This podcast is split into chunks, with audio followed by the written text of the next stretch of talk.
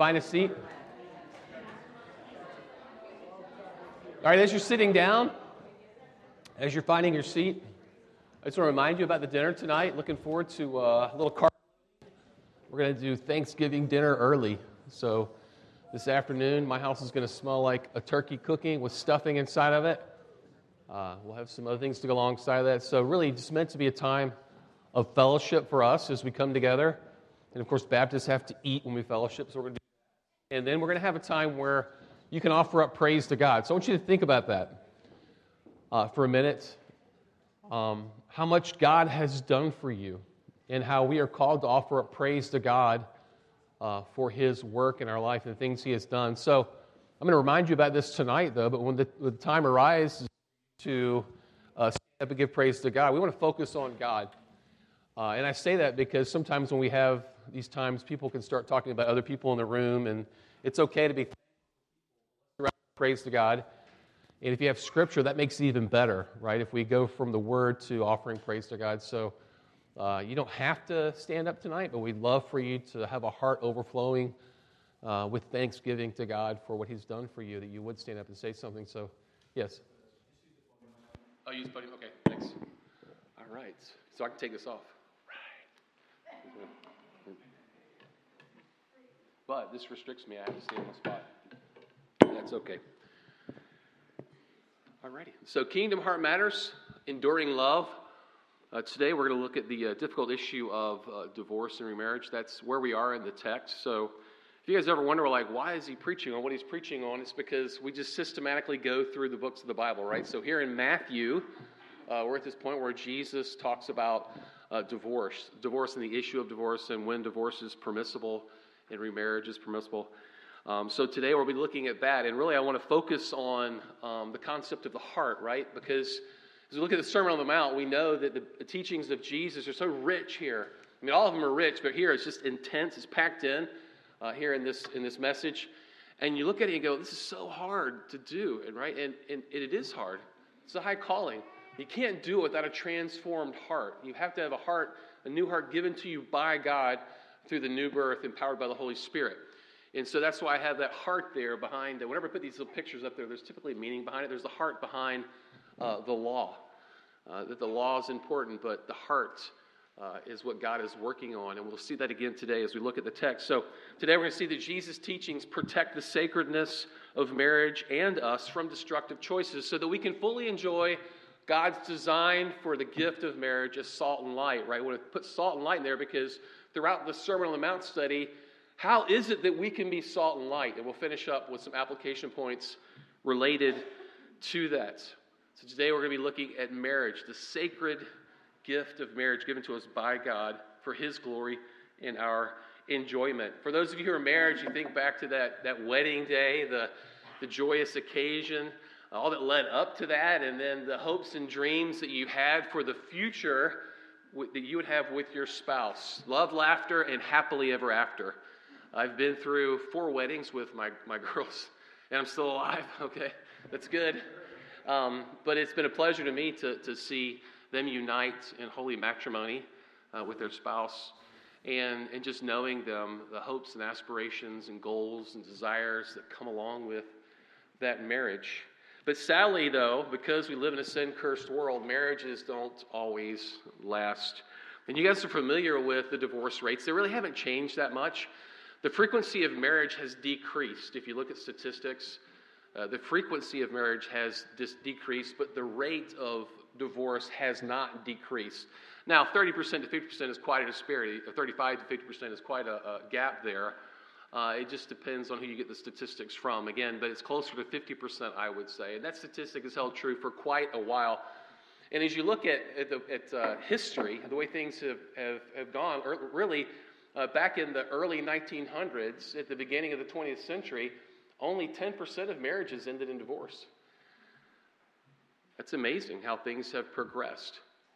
Well, some people think, well, you know, if I get married a second time, that's going to make it better because I learned all the mistakes from the first marriage, so I'm going to move on to another spouse, and so it's going to get better, right? Well, 60% of second marriages and 70% of thirst, that's a great typo, I love that, of third marriages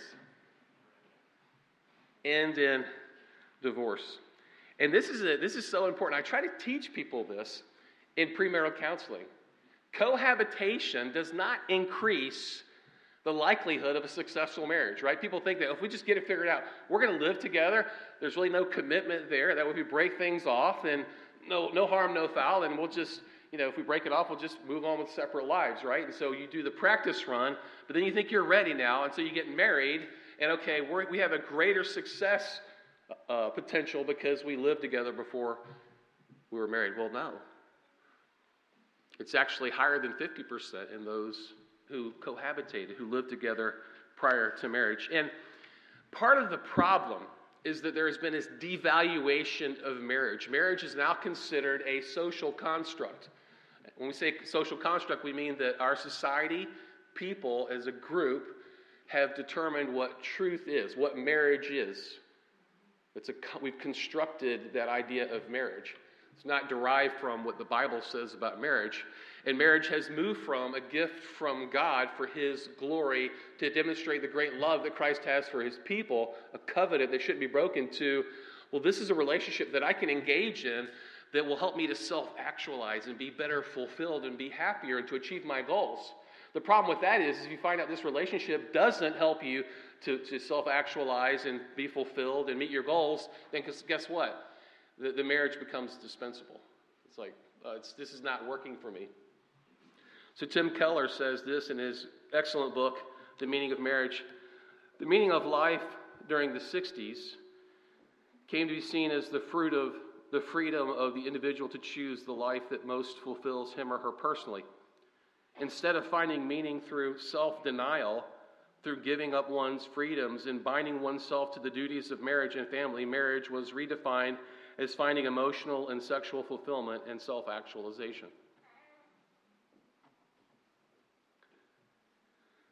Neuhauser in the book Marriage, Divorce, or Remarriage says this Because marriage is perceived as nothing more than a societal invention, people are free to redefine the marriage contract to meet their own evolving needs.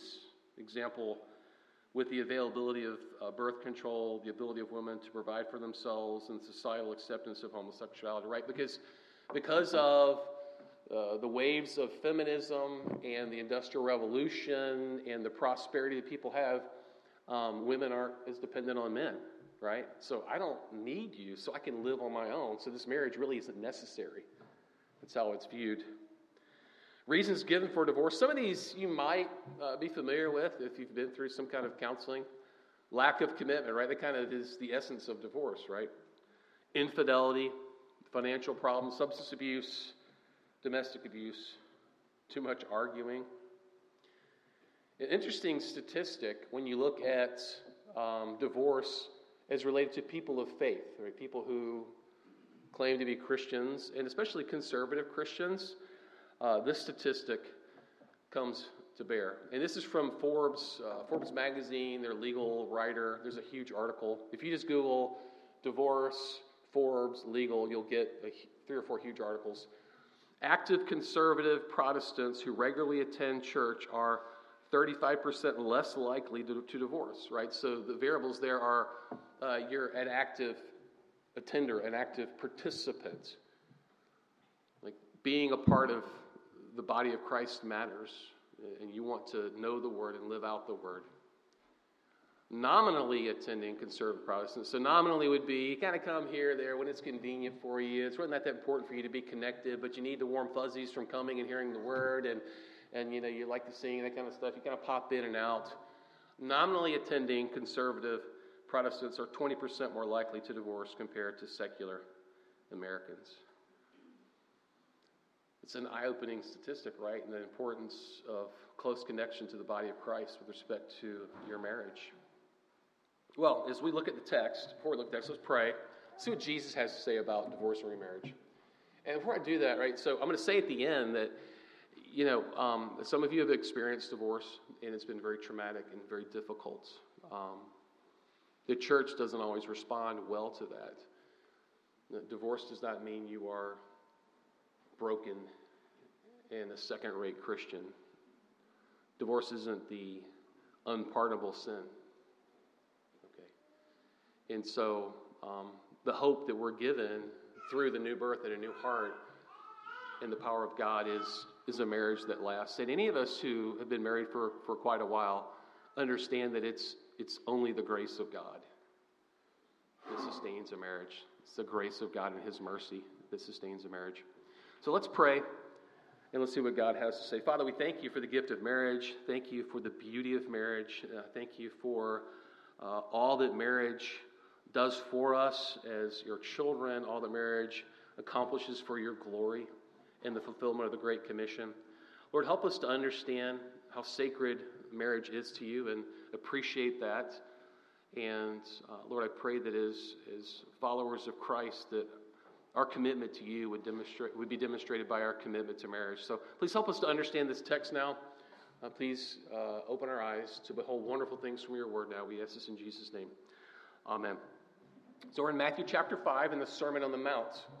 Okay, last time we were together, we looked at the issue of, of lust. And you can see how Jesus goes from saying, You have heard it was said, but I say to you. Okay? And we talked about the issue of, of adultery and having lust in your heart. And so now we just kind of move on to this issue of adultery as related to divorce in the teachings of Jesus. It has been said, anyone who divorces his wife must give her a certificate of divorce, but I tell you that anyone who divorces his wife, except for sexual immorality, makes her the victim of adultery, and anyone who marries a divorced woman commits adultery. All right, so Jesus is speaking into a context uh, of two different schools of teaching uh, among the rabbis, right? So just like us, we have you know, different schools of thought with respect to theology and what the Word of God says. At that time, there were two different schools of thought uh, the school of Shammai and the school of Hillel. And one was conservative and one was more liberal. So I have this quotation, and this is taken from, taken from the Mishnah, one of the chapters in the Mishnah that addresses uh, divorce. The school of Shammai say a man may not divorce his wife unless he has found unchastity in her. Unchastity would mean unfaithfulness, uh, immorality. For it is written, because he has found in her indecency in anything. And we'll look at Deuteronomy 24 in a little bit. And the school of Hillel says, he may divorce her even if she spoiled a dish for him, for it is written, because he has found in her indecency in anything, right? So you have the conservative school of Shammai, which says, you know, Moses tells us in Deuteronomy 24 this indecent thing, what it is, and we'll look at that in a minute. And Hillel, Hillel, Hillel, conflation there. Hillel says, hey, you know, it's just indecent, you know, whatever indecent means. It's kind of the way the, the liberals look at the, the, the, the, um, the Constitution and promote general welfare. That can mean anything, right? And so they have this very broad spectrum of understanding of, of what indecency is. And so um, in Matthew chapter 19, we're going to look at Matthew chapter 19 as well because it works together with this passage. Jesus is addressing some people who are trying to trap him. Well, whose side are you on with respect to divorce and remarriage? Are you on the side of Shammai or are you on the side of Hillel? Where do you stand on this topic? So we looked at Matthew 5, 31 through 32. Now I'm going to go to Matthew 19, where Jesus addresses the issue of divorce and remarriage again. So Pharisees came to test Jesus. They asked, Is it lawful for a man to divorce his wife for any and every reason, right? School of Hillel. Any and every reason, whatever reason they come up with. You burnt my toast this morning. Jesus replied, Haven't you read that at the beginning the Creator made them male and female and said, For this reason a man will leave his father and mother and be united to his wife, and the two shall become one flesh. So they are no longer two, but one flesh. Therefore, what God has joined together, let no one separate. Why then, they asked, did Moses command that a man give his wife a certificate of divorce and send her away. So we're going to have to look at what Moses says in a minute. So we're going to skip to Deuteronomy 24, and that's one spot where Moses addresses this issue uh, in the law. So why is it that Moses says, give the wife a certificate of divorce and send her away?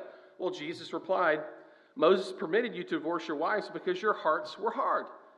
But it was not that way from the beginning. I tell you that anyone who divorces his wife, except for sexual immorality, and marries another woman, commits adultery. So there we have Matthew 5 and Matthew 19, two places in Matthew where Jesus addresses this issue. So when I get to Matthew 19, in a couple of years, whenever I get there, then we're going to just skip past this passage because you have it right here. I'll say refer to that message, okay? So, what I want to do today is look at seven principles from God's Word con- concerning divorce and remarriage. We're going to have seven principles from God's Word concerning divorce and remarriage. So, we'll get principles from Matthew 5, we'll get principles from Deuteronomy 24, and we'll get principles from Matthew chapter 19 as we look at this. Principle number one, as we go through this rather quickly marriage equals one man plus one woman for life. Who would have ever thought that this would be under assault? It is now. And you guys are fully aware of that. For life. So, the definition of marriage, right? And Jesus takes them back to the beginning, right? He takes them back to Genesis chapter 2 as God gives Eve to Adam and he unites them as a couple. Jesus says, Look, haven't you remember, at the beginning that the, the Creator made them male and female? So, one man, one man, one woman. Male and female are, are very easy to understand biologically, unless somehow you're culturally drunk. A male XY, female XX. Biologically, it's clear male and female. It's not what a person thinks they are, it's what God has determined they are. God made them male and female. For this reason, the male shall the man shall leave his father and mother, leave and cleave, be united to his wife. That word cleave always really messes me up. Leave and cleave, right? Because there is a device called a cleaver. What does a cleaver do? It chops things in half, right? but we leave and we cleave. I'm like, I remember reading that. I was like, this doesn't make sense to me. Why choose a better word than cleave, please? For this reason, a man will leave his father and his mother and be united to his wife, and the two will become one flesh. So the two are no longer one, but no longer they're no longer two, but one flesh. And then this is for life. Therefore, what God has joined together, let no one separate. So we see God's intention for marriage has always been one man, one woman, forever, for life. And I would refer you back to Sam's excellent message from Malachi concerning divorce to understand how devastating divorce really is, the picture that's in view there. I want to remind you, though, also of our definition of marriage that I gave you the last time I was with you. I think it's important to have a good understanding of marriage. Marriage is a covenantal union, it's a covenant that God has established between one man and one woman. Genesis chapter 2. And he does this, all right? Again, I said this before. It's not that, that, that God has this issue of, has this beautiful uh, relationship between Christ and the church. He creates marriage, and after looking at marriage, he goes, hey, Christ and the church are like marriage. No, it's God created the relationship between Christ and the church. He says, let me create this relationship that will show you the intimate love that Jesus has for his people, that I have for my people. And that intimacy that a man has for a woman is the closest thing that you will ever see for the intimate love that, that God, Christ, has for the church. Right, so he does this to, to illustrate the intimate sacrificial love Christ has for his people, Ephesians chapter 5. And it is the only relationship. That was the stress, that was the stressor from last time we were together. It is the only relationship blessed by God for the enjoyment of one flesh intimacy. It is the only relationship wherein a person can enjoy that intimacy, which serves as a seal of the covenant, right? And that's important. That union between a man and a, a woman, that one flesh relationship, is not just, okay, now they can have kids. No, it's like this seals the union, this seals the covenant. Think how important that seal is. What's the seal of the new covenant? The death and resurrection of Jesus Christ. So, what seals a covenant is important. And so, we'll see later that when somebody unites themselves with somebody else in intimacy, you're in a sense, you're breaking that covenant. And Malachi is very graphic about that. Furthermore, this relationship is meant to be broken only by death, right? Jesus says that. What God has joined together, let nobody separate.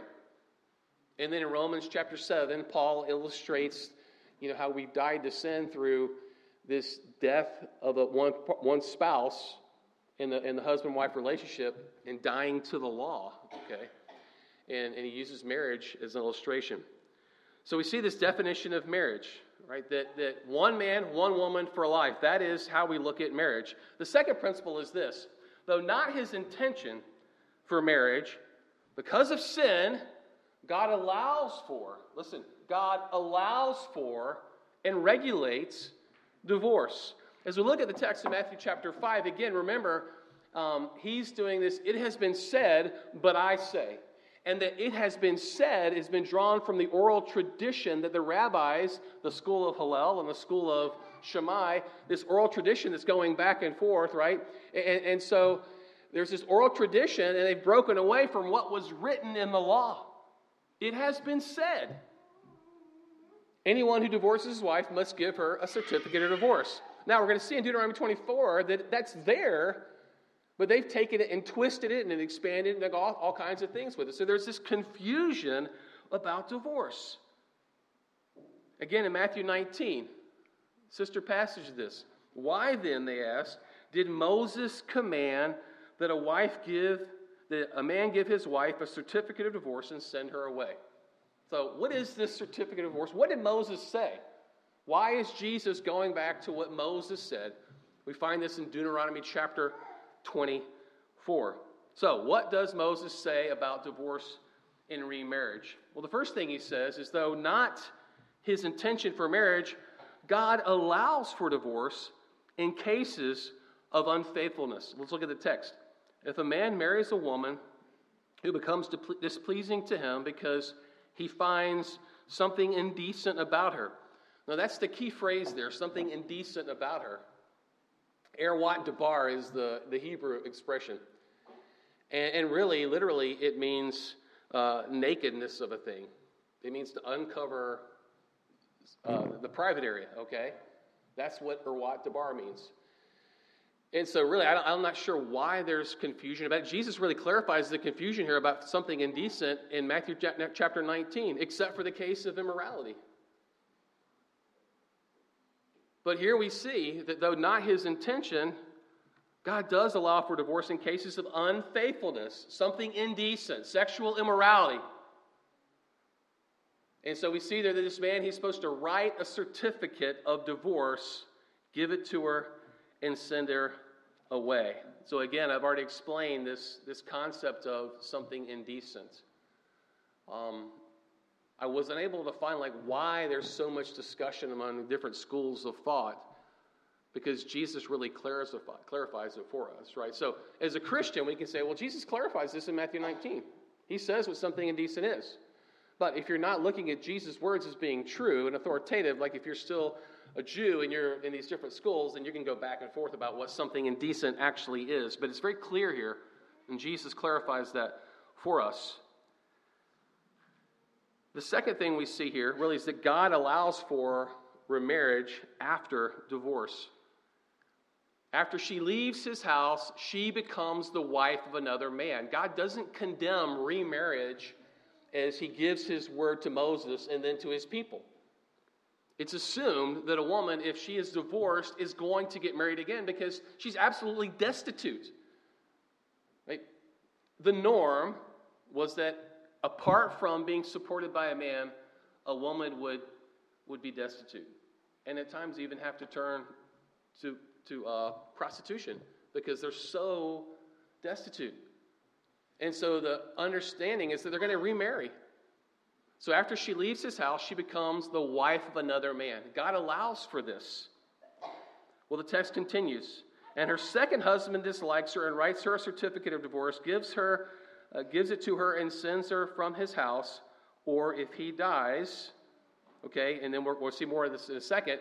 But the idea is that her first husband finds something indecent. He goes to the elders. He gets a certificate of divorce. He sends her out of the house. She goes and she remarries because she's allowed to, because she has the certificate of divorce. Okay? And, and then the second husband basically gives her another one, dislikes her. He finds something else, something indecent in her, and sends her away. The other thing we see in this text is that God is protecting the innocent by allowing and regulating divorce. Okay? Then her first husband, who divorced her, is not allowed to marry her again. So you could look at this text, Deuteronomy 24, 1 through 4, and say, all God is saying is, if you get divorced and you go get married again, you can't remarry the first person you were married to. You can leave it as something that simple. And quite frankly, most scholars do. That's, that's what God is saying.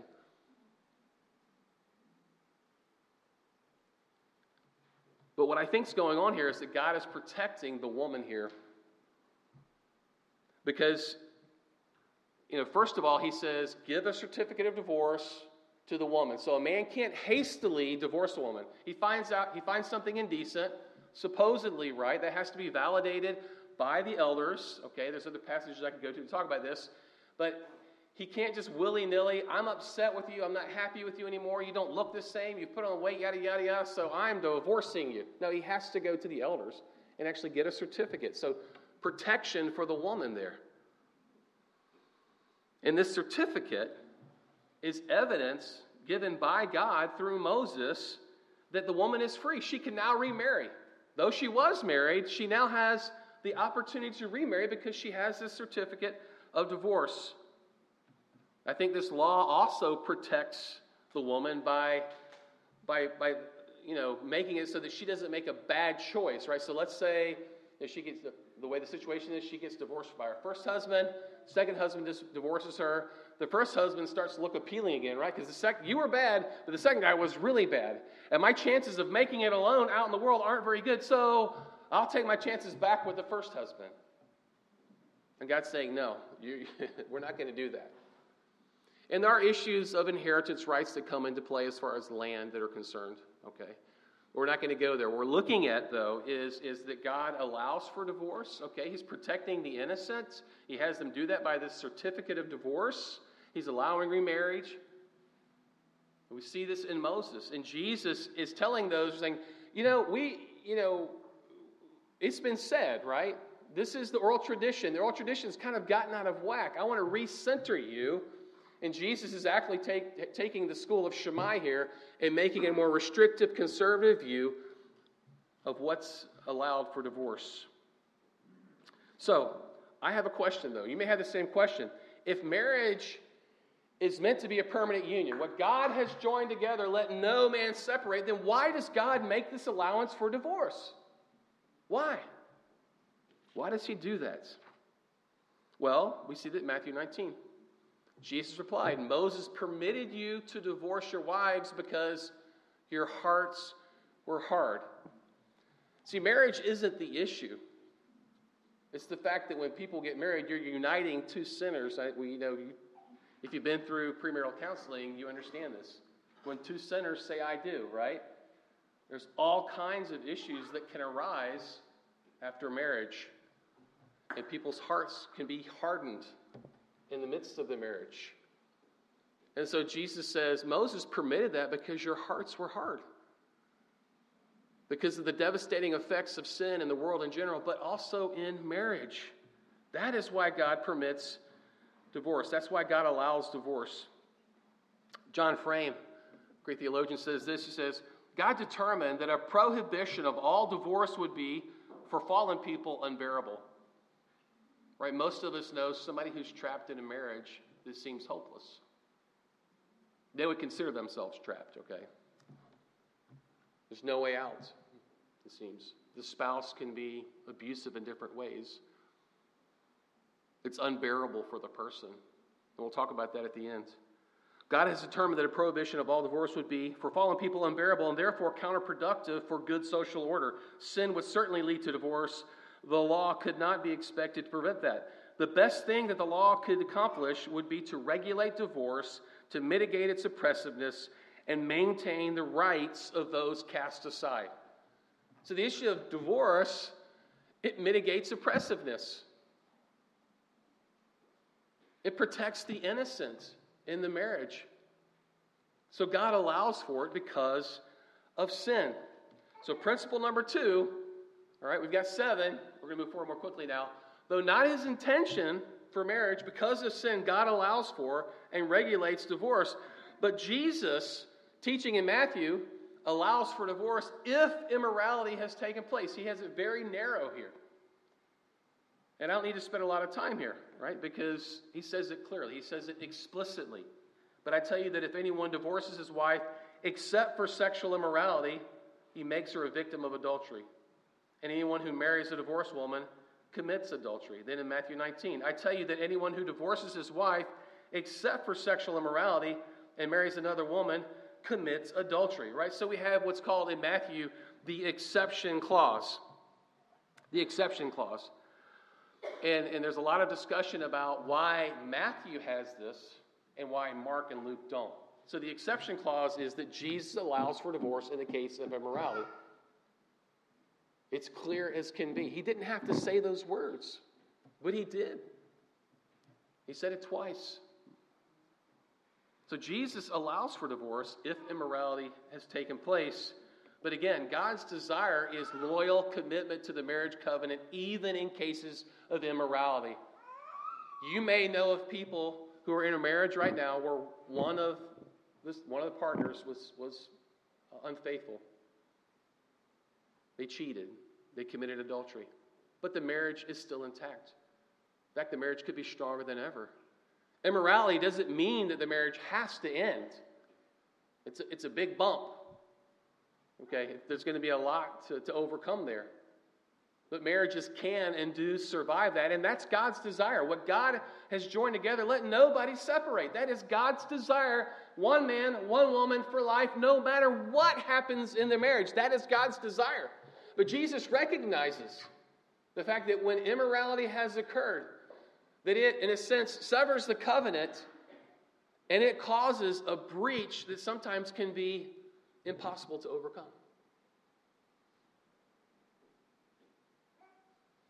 So in Mark chapter 10 and Luke chapter 6, Jesus doesn't give us the exception clause. So in Mark chapter 10, this is the way it's written. He answered, Anyone who divorces his wife and marries another woman commits adultery against her. And if she divorces her husband and marries another man, she commits adultery.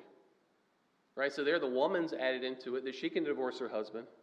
But Mark doesn't give the exception clause. And many people will look at this and say that divorce shouldn't happen.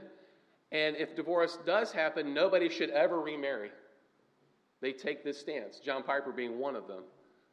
Luke chapter 6, we see the same thing. Anyone who divorces his wife and marries another woman commits adultery, and the man who marries a divorced woman commits adultery, right? There's no exception clause there. So why do Mark and Luke leave that out? Well, there's a lot of discussion about this, and it's, it's really hard to get a, a solid answer. One answer I think is helpful is, the, is, is from silence, right? Mark and Luke are writing with an understanding of Deuteronomy chapter 24. They understand that exception is there. It's, it's there, it exists. They don't need to say anything about it. Mark's focus is the commitment, the call to discipleship demands that you are committed to the marriage relationship. Right? Mark's all about discipleship and following Christ. And if you're going to follow Christ, but you're not committed to your relationship, you're, you're full of baloney.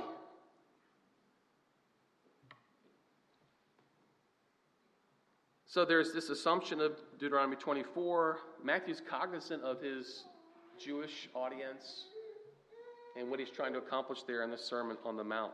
Okay. So, divorce is allowable in the case of immorality according to Jesus, but God's standard is still one man, one woman for life, no matter what. But we also see in the Bible that God allows for divorce in cases of desertion. So Paul adds to this. I think this is very important, and I think this is very helpful if, if the flavor or the tenor of Deuteronomy 24 is protecting the innocent party, protecting the woman in this case, then I think Paul really does a service for us through the power, through the Holy Spirit in protecting women in the case of desertion. It, it could be for a man as well, okay? So the passage in view here would be 1 Corinthians chapter 7. So to understand the context of this passage is important. So in Corinth, they had this really weird understanding that was going on that the flesh is bad and the spirit is good. So anything you do with your body, it, it can be bad, but you'll never do something bad with your spirit. And they really viewed intimacy between a man and a woman as something that could defile the spirit. There's this Platonic dualism thing going on. And so some of the Corinthians were saying, hey, you know what? I'm not going to have relations with my wife. And if I don't have relations with my wife, that means I'm more spiritual. Hey, even better, let's just separate from one another. Because if we separate, then we really won't be tempted, right? So we're even more spiritual. And Paul's saying, no. The station that you, like, where you were when you were married, married, unmarried, slave free, you know, that's, that's the position you need to embrace as a believer in Christ. So, he says, To the married, I give this command, not I, but the Lord. A wife must not separate from her husband, but if she does, she must remain unmarried or else be reconciled to her husband, and a husband must not divorce his wife. So we would look at separate and divorce as kind of being synonymous there. To the rest I say, I, not the Lord. Now, some people get caught up in this. They say, oh, well, Paul says this, not the Lord, so somehow this is like you know, the red word, the Jesus words are in red, okay? Well, this needs to be in yellow because Paul's saying, I, not the Lord. No, all scripture is God breathed, okay? It's all useful. Paul's writing under the inspiration of the Holy Spirit. So don't let this, that statement throw you off. He's just saying, I didn't get this as direct revelation from Jesus, okay? As inspired by the Spirit, he writes, if any brother has a wife who is not a believer and she is willing to live with him, he must not divorce her. All right, so you have a, a husband and a wife. They're married. One of them comes to faith in Christ, the other one doesn't. And what do you do? Does that mean I need to divorce this person because they're not a believer? Verse 13 And if a woman has a husband who's not a believer and is willing to live with her, she must not divorce him. So, no, stay together. Stay together, right? We have people in our group, they're married to an unbeliever, and they're with them. They're not leaving them because they're an unbeliever. For the unbelieving husband has been sanctified through his wife, and the unbelieving wife has been sanctified through her believing husband. Meaning the common grace of being married to a believer, it's, it's a blessing from God.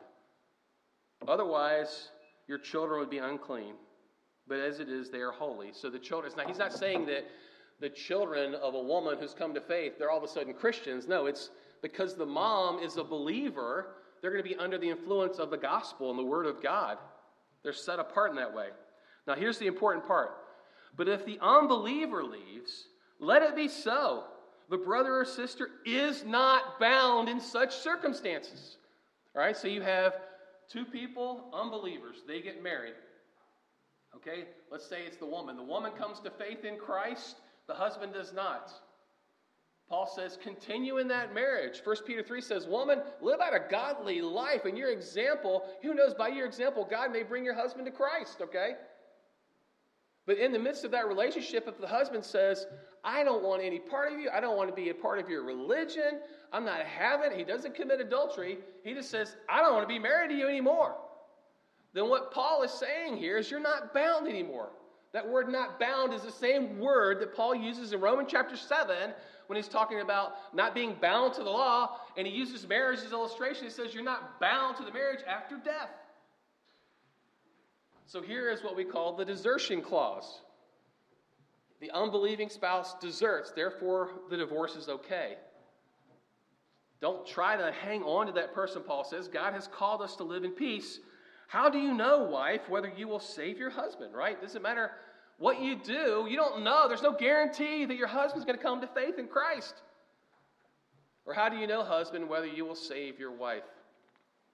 So Paul allows for this desertion. So what does desertion mean? Does it mean just means the unbelieving husband just walks out and that's it? It's over with? I think when you deal with the issue of divorce, it can become very complex and complicated. There is physical, geographical desertion where the spouse leaves, they're gone, you know, they've moved across the country, you don't see them anymore. But there are relationships, marital relationships, where two people are living in the same house, and for all practical purposes, one spouse has deserted. They're gone. They're, they've abandoned the relationship.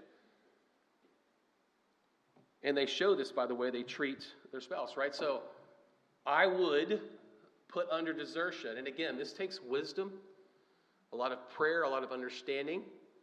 I would put spousal abuse under the heading of desertion or abandonment. We'll call it abandonment, okay? There is abandonment with no plan to return. That would be kind of Paul's example in 1 Corinthians 7. And then there's abandonment, I've just mentioned, living with the spouse, but completely neglecting responsibilities to the relationship. Like we're in the same house, you know what, I'm paying the bills. We're, we're going to sleep in separate beds. I'm not going to have anything to do with you. I'm going to go out and do my thing when I want to do my thing. And so I would broaden desertion to that. Spousal abuse is, is horrific. And it can, it's not just physical abuse, it can be verbal, emotional, it can be physical, psychological abuse.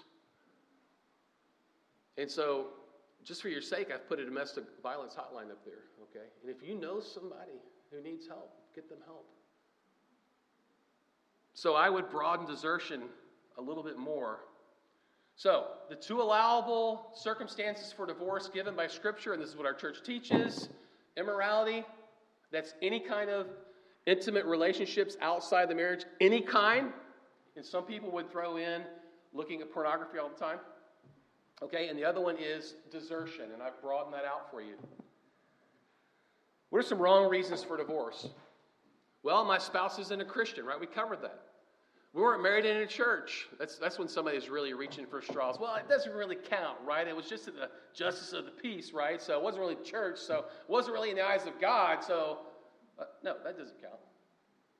Everybody gets married in the church has to have what a license from the, the government. Oh, my kids need this marriage to end. My spouse is a huge disappointment. We're no longer in love. We fell in love. We fell out of love, whatever that means. You got to watch Hallmark Station to figure that one out. I married the wrong person. So many people go through this, right? Years down in the marriage. I, I, I wouldn't have married that person. If I'd have known what I know now, I just don't think I would have married them. Ergo, we shouldn't be together. I always tell people when I'm marrying them, the fact that you're standing here right before me and you're making your vows, it means that it's God's will for you to be together now and in the future until you die. Okay? I married the wrong person. I owe it to myself to be happy, right? That is that I read that quote from Tim Keller. I just don't feel like I'm meeting my personal goals. This person isn't good for me. We're going in two different directions. I'm just not happy anymore. And the most important thing is my happiness. So and then God will forgive me, right? I know this is wrong. God will forgive me. And God does forgive you, okay? He does, without limit, okay? So those are wrong reasons for divorce. But Paul tells us the divorce is allowable in the case of desertion. So, principle number six God allows for marriage in cases where divorce related to immorality or desertion are in play, right? So, we've talked about divorce. When is divorce allowable? Some people would say, okay, those are exceptions that are okay for divorce, but you should never remarry. I don't find that to be scriptural, and I give you reasons why. But God does allow for remarriage in the cases of divorce. We see that in the case of Moses, right? Remarriage is kind of assumed here that she's marrying somebody else after the divorce. Jesus allows for remarriage after divorce in the case of immorality. It's assumed they're going to remarry. Paul allows for remarriage after divorce.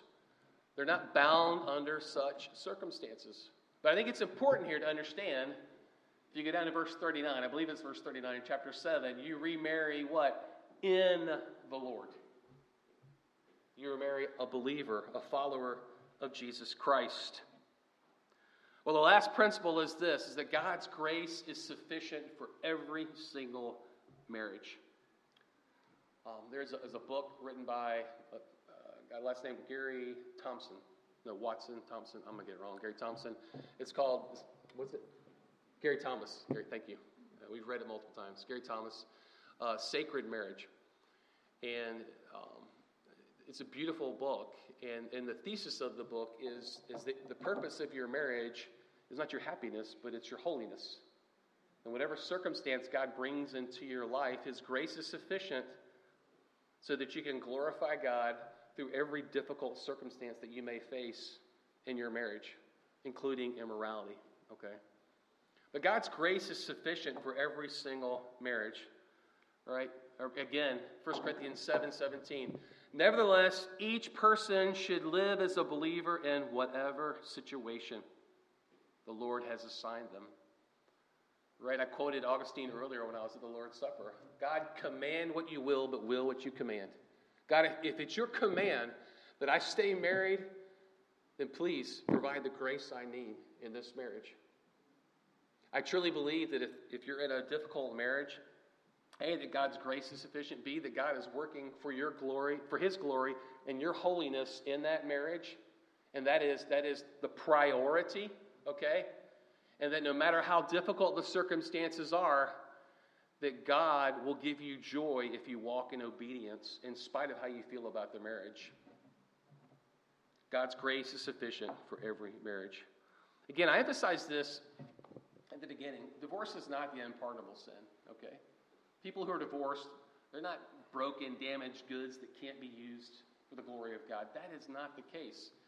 Divorce doesn't make you a second tier Christian.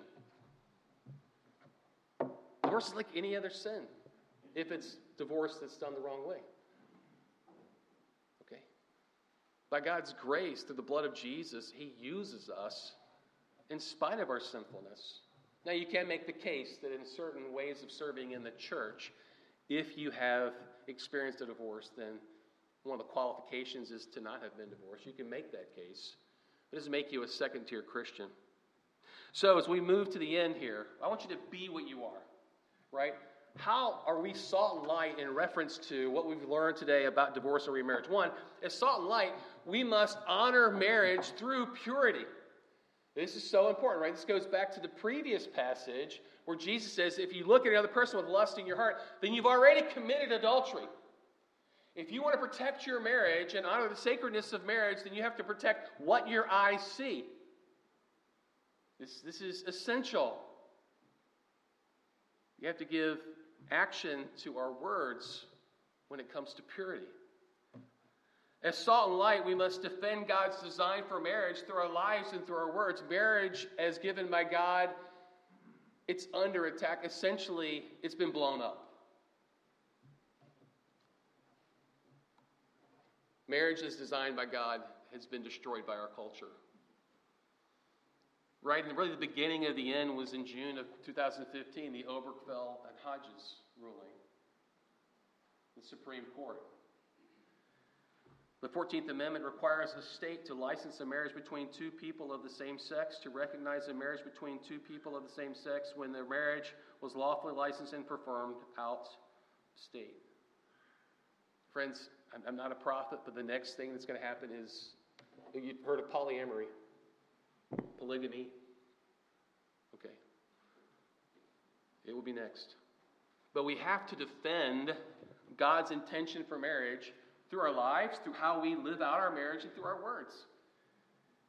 It's okay to speak out about what God's word says concerning marriage.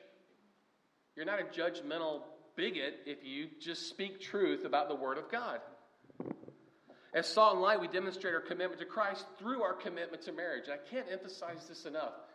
If you claim to be a follower of Christ, you say, I will follow Christ no matter what. I'm denying myself, taking up my cross, and following Jesus, friends, that begins in your marriage. That's where that begins.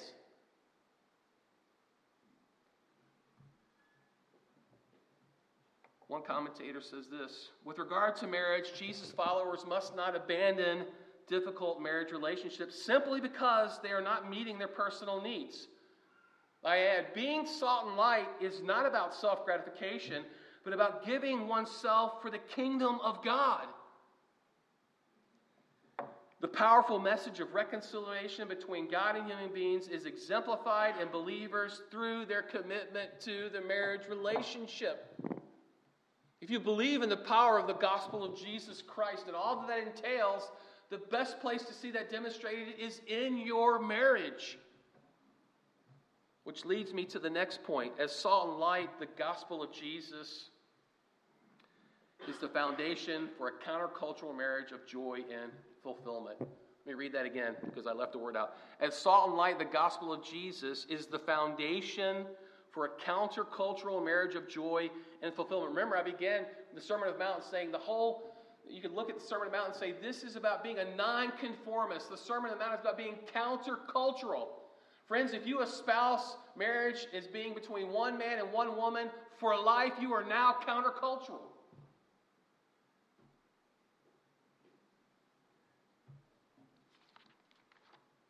Another commentator says this nothing is more natural in our fallen world today than to build a marriage on a foundation of God avoidance. That's the way the world works. But it cannot work. Without peace with God, we inevitably shatter the peace we desire with one another. Only the gospel of Jesus can free us from this endless power struggle and restore the romance, the beauty, the joy, and the harmony that God intended.